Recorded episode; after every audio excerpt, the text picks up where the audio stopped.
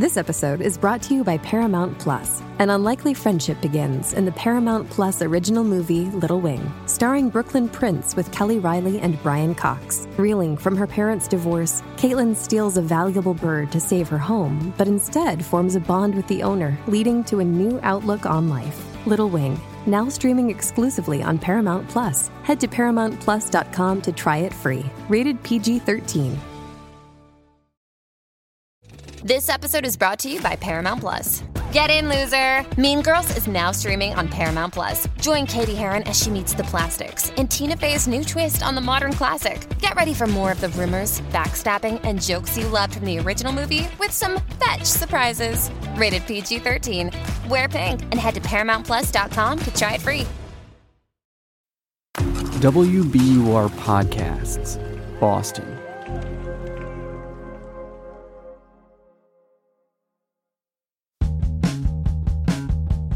So Ben, hi.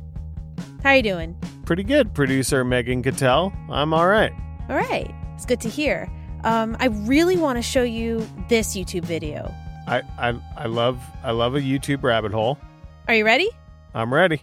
And we'll try to find out why Russian people like to swim in the cold water when it's minus 15 degrees Celsius outside. Okay, so, this is filmed by a Russian YouTuber named Natasha. Her username is Natasha's Adventures, and she's here with a fellow YouTuber named Zack, and he goes by Zack the Russian. They're both from Russia's Far East, which shares a border with China and North Korea. So it's cold. It's really cold. Okay, there's a Russian already. It's freaking cold. Oh my god. So So, Ben, in this video, Natasha takes us on this frozen river where the water is blessed by priests for Epiphany. Okay. And on this river, there are squares cut into the ice and crosses to make these openings so people can jump in for a second, cross themselves as they dunk up and down into the water, and they just hop out. And it's freezing. So they're they're trying to have an epiphany by uh, having a shock to their system. Yeah, kind of. Maybe. Hopefully.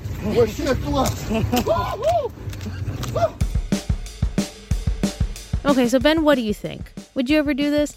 I mean, you've jumped off a cliff into a swimming hole before on this podcast. Yeah, I, I love a good jump in the water challenge. Always. What about you? Yeah, I, I, would go for it. Okay, I, I love a jump in icy water, but but why are we watching this video? Okay, so we're watching this video because Natasha kind of popped off during the pandemic. Her videos have over 27 million views. Okay. During 2020 and 2021, before vaccines, and it was a hard lockdown, I spent hours on YouTube. I was on YouTube every day, all night, for hours and hours at a time because there was just nothing else to do.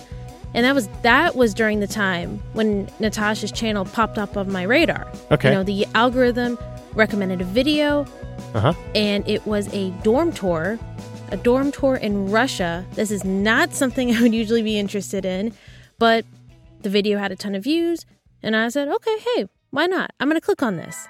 Hey guys, my name is Natasha and I'm from Russia. A year ago, I entered university in the city of Khabarovsk, and since And this I'm dorm tour starts with a little disclaimer. The picture you will see will look gloomy to you. And, uh, And just to recap it to you, Ben, Natasha goes around this dorm with broken, worn down facilities. You know, there's the stuff in the, the, the kettle and the kitchen and the stoves aren't working.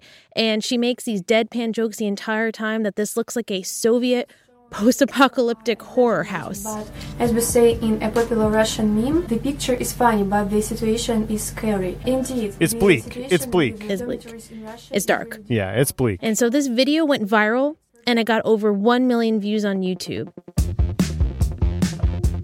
I was hooked. I watched a ton of Natasha's videos in 2021. And seeing Natasha document her life in the far east of Russia, which is actually much closer to Japan than Moscow, was eye opening and comforting. Why was it comforting? It was comforting because life in a small town, just no matter what country you come from, it's all pretty much the same. It's kind of nice to see Huh. the slice of life stuff. Okay. But it was also eye opening because she talks a lot about cultural differences in this fun, wholesome way. Like in this video titled, Why Russians Don't Smile. And it takes a lot of inspiration from Natasha's experience as an exchange student at the University of Minnesota in 2019. And The first thing that was astonishing is that people were smiling to me. I remember how a bus driver smiled to me when I was going into the bus, and Russian bus driver like they like 100% they never do this. Oh, and sometimes Zack made an appearance in Natasha's videos too, like this one about street food. So, Zakhar, can you first introduce yourself to to the audience? Yeah, sure. So my Russian name is Zakhar, but you can call me Zek in more like natural American style. So I'm 19 years old. In the 1990s, shawarma was considered an unremarkable food in the train stations and markets. But in modern Russia, it has gained particular popularity, and now you can see it's literally Love street food videos. Yeah. And just FYI, one of the memes Natasha shows in this video is a movie still from Titanic where Jack is at the bow of the ship Oh, looking out at the sunset, but he's embracing a kebab wrap. Is it the I'm king of I'm king of the world? Is it that one? No, it's the one where him and, and Rose are together, falling in love. Paint me like one of your French girls. That one? No, no, they're at the bow of the ship. Oh, the bow of the ship. They're at the bow of the ship right. together. All The sun is right, setting. fair. and right, she yep. and Rose is like, Jack, I'm flying. That part. Oh, yes, yes, yes, yes. But in this meme, Classic. he's hugging a kebab wrap instead of Rose. That's pretty good. I know. So I definitely got into these videos also after you sent them to me, Megan. And throughout 2021, Zack and Natasha uploaded videos a lot in English. Mhm. And those videos were about their home country of Russia, right? They shared kind of slice of life stuff, videos about Russia's Far East, um, which I think is an area where, you know, Americans don't necessarily always get a, a peek into Mhm. um, holidays, traditions, food. And occasionally their friends and family members joined in, like Zack's great grandmother. This is my great grandma. Her name is Rosa Ivanovna. She's 82 years old. She helped my mom. yeah, and throughout 2021, their channels grew. And they were part of a small but popular group of Russian YouTubers who made content about their daily lives for English speaking audiences. But then on February 24th, 2022, something happened that we all know, of course, at this point. After increasing mobilization, the Russian military launched a full scale invasion and attack on Ukraine. The war had started.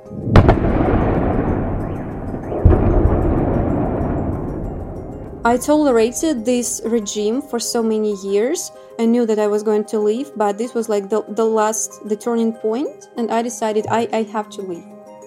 I think like if you're like a Russian and you have an audience, it's just kind of like you have to at least say that you're against it.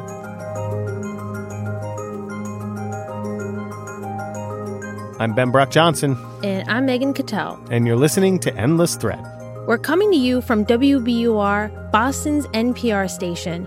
And today, we're going to hear from Zack and Natasha about what happens when you oppose your government's actions online and your government doesn't allow dissent. My name is Zack. I'm 20 years old Russian, from originally from the Komsomolsk-on-Amur, the far east of Russia. My name is Natasha. I'm 23. I am originally from a small town Spassk in the eastern Russia. Now I live in Khabarovsk, also in the eastern Russia. So we have now both had the chance to talk to Zack and Natasha. And just for the record, when we did this, we went through the process of double checking their identities to make sure they are who they say they are Russian citizens. And we also asked them how they met each other. So basically, I was looking for opportunities to go to the US as an exchange student, and I found out there is a really perfect exchange program called Year of Ex- Over an Exchange in the US for Russians. And I was curious, is is this program even real? Because it was like so uh, great, it was so like um, I don't know, like perfect opportunity. I was thinking maybe there is something like weird about it. Maybe there is It's a a trick scam. about it.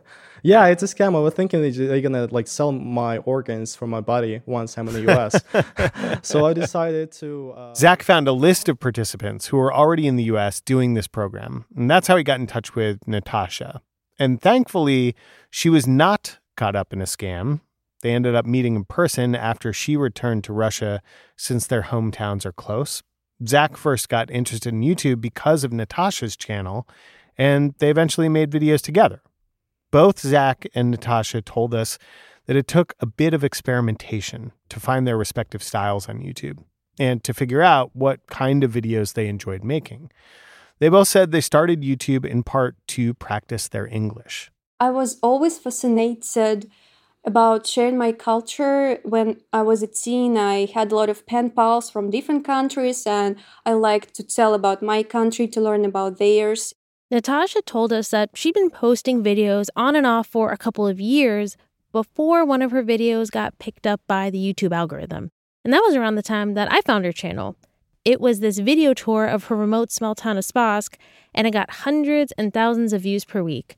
Now, that video has over 3 million views. Why do you think that video did well once it got picked up or once it got surfaced by the algorithm?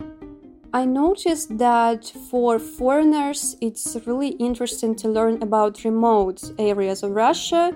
Many people know about Moscow and St. Petersburg, but um, many people say that it, it was thanks to me that they knew about my region, the Far East, and particularly Primorsky region where I'm from. And I sh- in that particular video, I showed like ch- children rolling skates in the main square. Also, there was the statue of Lenin, you know, the heritage of the Soviet past in the very city center. So, probably the contrast between normal life and some maybe some even post apocalyptic uh, pictures because I film this uh, gray um, Soviet apartment blocks, and I think maybe that also looks unusual for my foreign audience. I have to admit, hearing Natasha talk about her hometown reminded me of a popular subreddit. Because there's a there's a famous Reddit community or subreddit called a normal day in russia mm-hmm. that like that often have do you know about that one yeah it's hilarious to see sometimes it's even too much i think exaggerating and reinforcing some stereotypes like i don't know right. uh, a person uh, riding on a bear or something. Sometimes it's really funny and I, I don't know where they are taking these photos from. It's just hilarious. Right but i think it's it's interesting that you're like you're saying it's sort of a contrast to that sort of stereotypical like isn't russia crazy? Aren't people who are russians crazy and they're always doing crazy dangerous stuff like this seems like a very normal video depicting normal life in in this town i think this is what I appreciate about my work, my videos that I show people in different countries that, yeah, Russians, we definitely have some cultural differences, but still, we're all a people, and that's what I want to show. Natasha and Zack both made a lot of videos about Russian culture. People saw them as online ambassadors in a way. But before the Russian invasion of Ukraine, they also commented on politics. Both Natasha and Zack participated in the protest supporting jailed Russian opposition leader Alexei Navalny. Natasha also made a video in December 2021 called why young Russians don't like the current government. We also have the internet and we are more broad minded and we see how people live in different countries and we see how people should live. And we're wondering. She cited the country's oppressive LGBTQ laws, lack of investment in infrastructure, and lack of funding for education as reasons for the government's unpopularity among Gen Zers and millennials. And yes, the TV static that you're about to hear is just an editing sound effect Natasha likes to use in her videos. Why we Russian people don't like our government? Because we feel unsafe and deceived.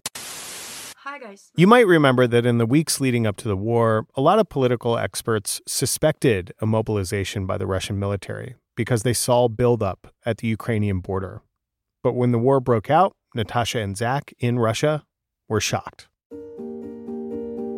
So when it happened, I thought, well, maybe it's going to be, you know, some one day action and they're going to turn the tanks away, go back.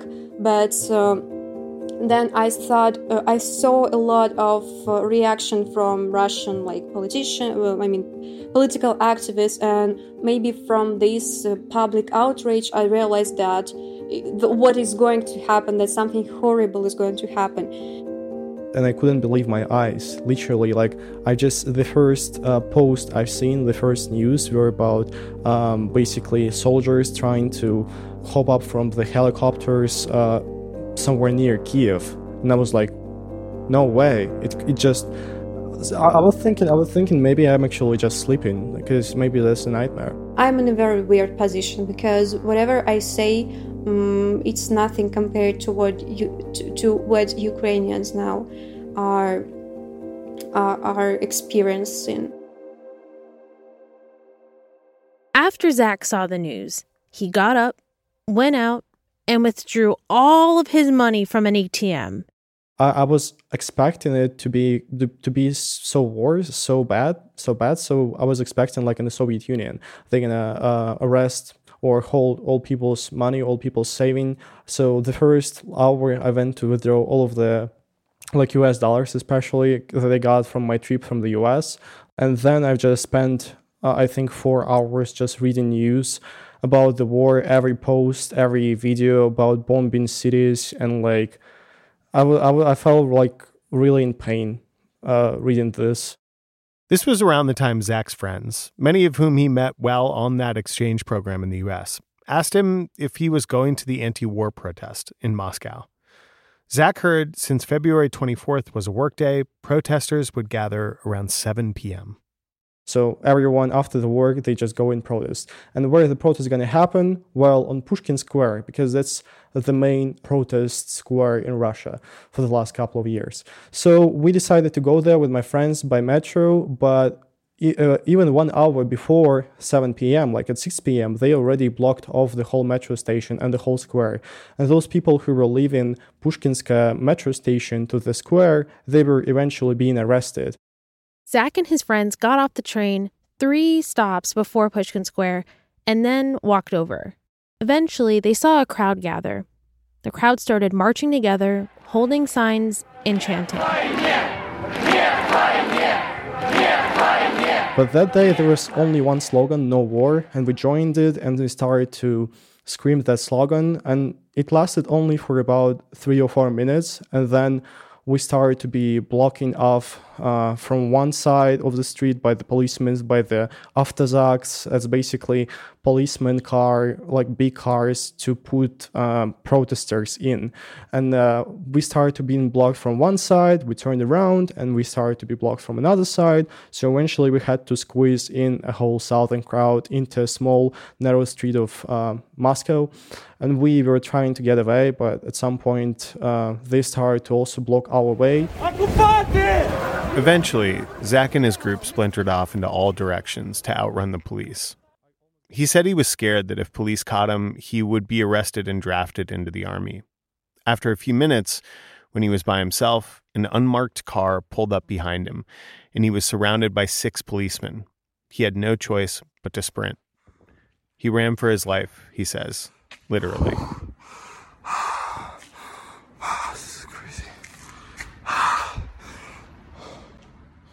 Just remembering that incident still gives Zack a huge rush of fear and adrenaline. Still, sometimes when I'm jogging, uh, like in the morning, I just, when I'm having low power, I'm just remembering uh, what happened. And like it gives me power to run, like I'm running away from policemen in Russia. Zack knew the Russian surveillance apparatus could easily track protesters and arrest them. And the days after, he was holed up in his apartment, panicking with every knock at the door. The next day, after the protest, and at some point, I heard a knock knock on my door, and uh, my roommate he just uh, ran into my room and he was like, "Zack, I think this is for you." Who was at the door? In a minute.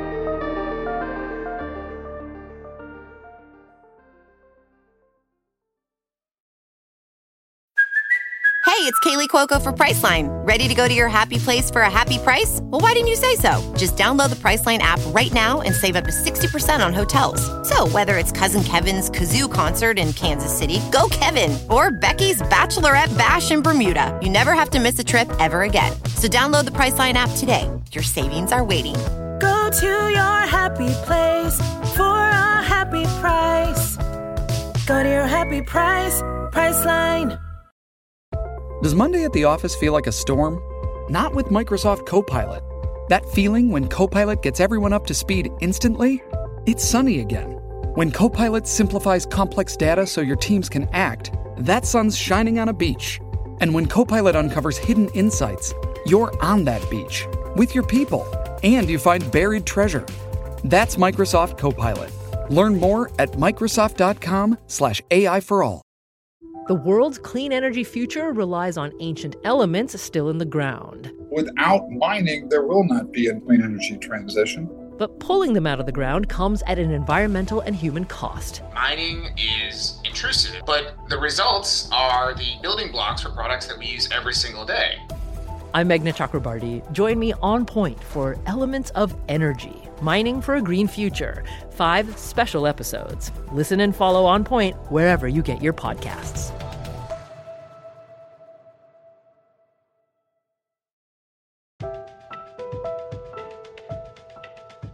After participating in an anti war protest, Zack knew of the consequences.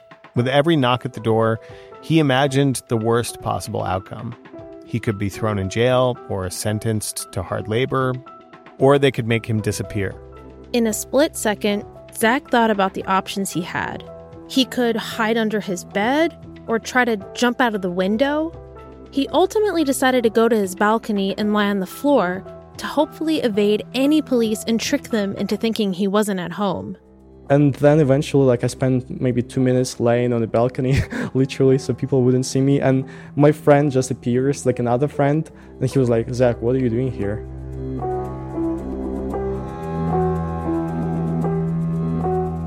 One of one of the experience you have in Russia if you protest against the war all the time you just all the time paranoid. They're gonna come over that you are being you're being looked for.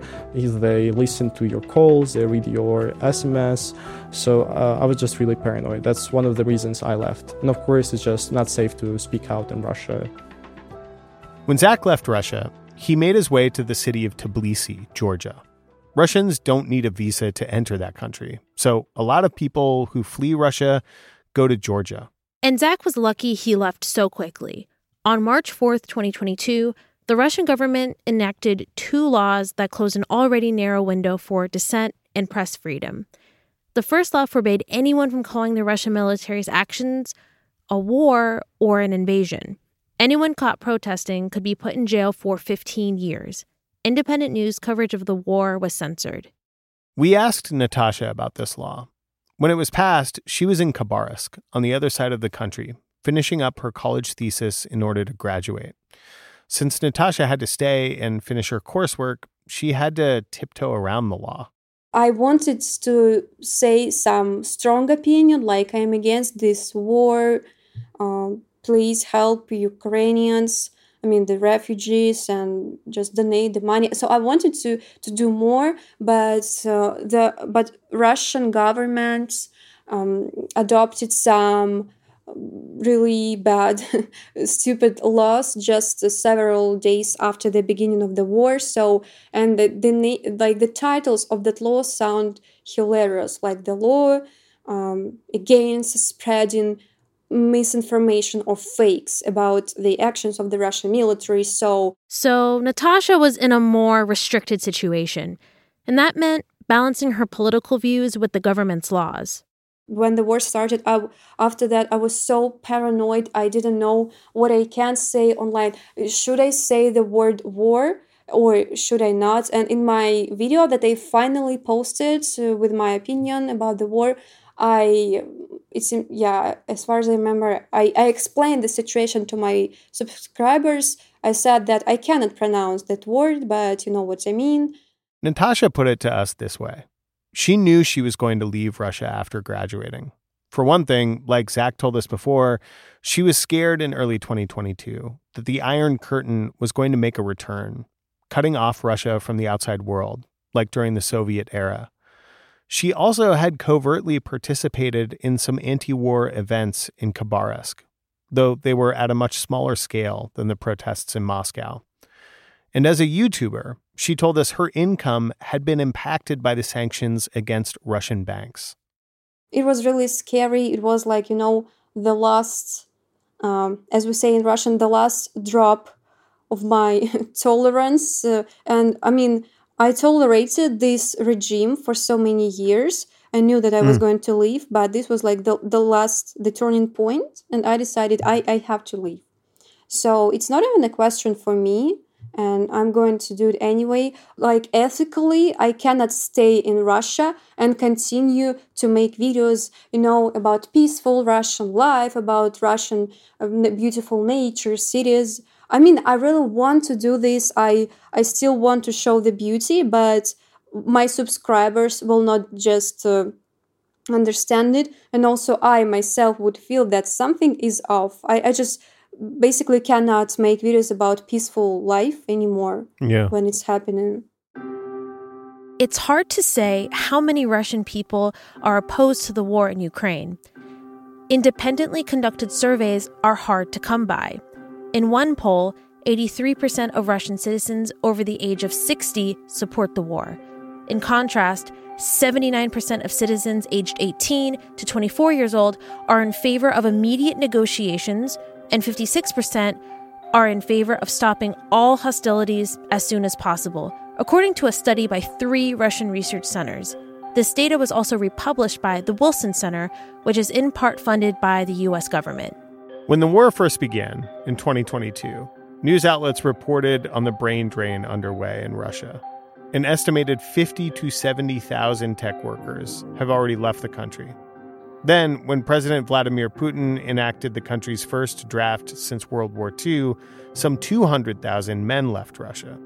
At the time of this recording, over 700,000 Russian citizens have left the country in the past year because of the war. Zack is 20 years old.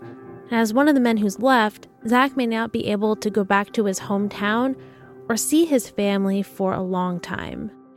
We asked him how he was adjusting to life in Georgia. He said many of his friends and other Russian YouTubers also against the war have made their way to Tbilisi, which has made things easier. He also said locals have been welcoming. Georgian guys assume I'm Georgian and starts to speak in Georgian, and I'm saying in Russian, "I'm sorry, I don't understand." Uh, and uh, they're saying, "Oh, you're where are you from?" I'm saying from Russia, and here you go, a conversation about politics right away, and it's about yeah, war is be-. like uh, the taxi driver is just asking like, "What's your relationship to towards the war?"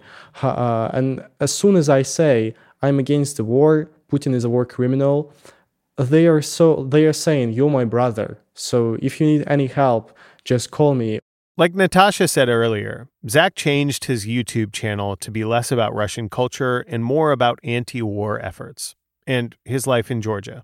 He's made videos debunking Russian state propaganda, and he's filmed a visit to a Georgian food bank helping refugees. so right now i'm kind of um, looking at myself like a political activist youtuber in this way. Uh, i don't know if i'm gonna be the same like for the rest of my youtube career but who knows? Uh, but for now at least there is a war so i have to say something about it and i have to show the rest of the world that there are russians who are against it.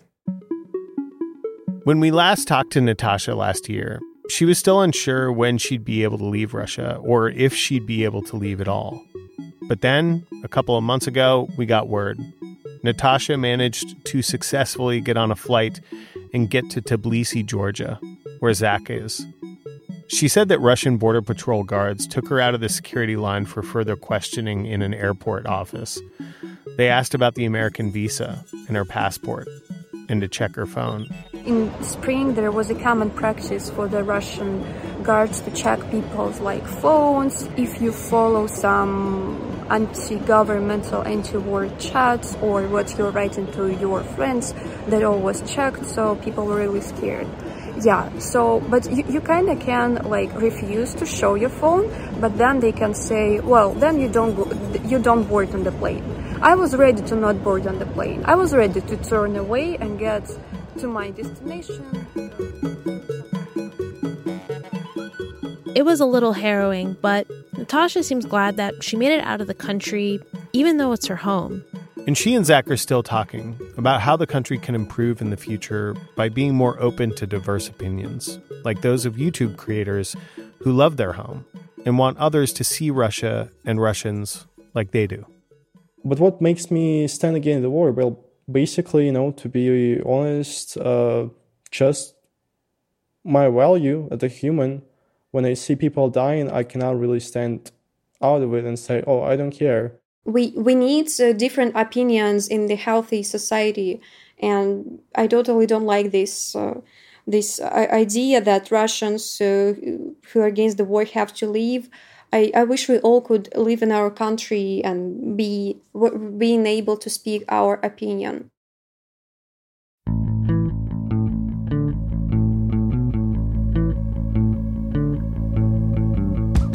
Endless Thread is a production of WBUR in Boston.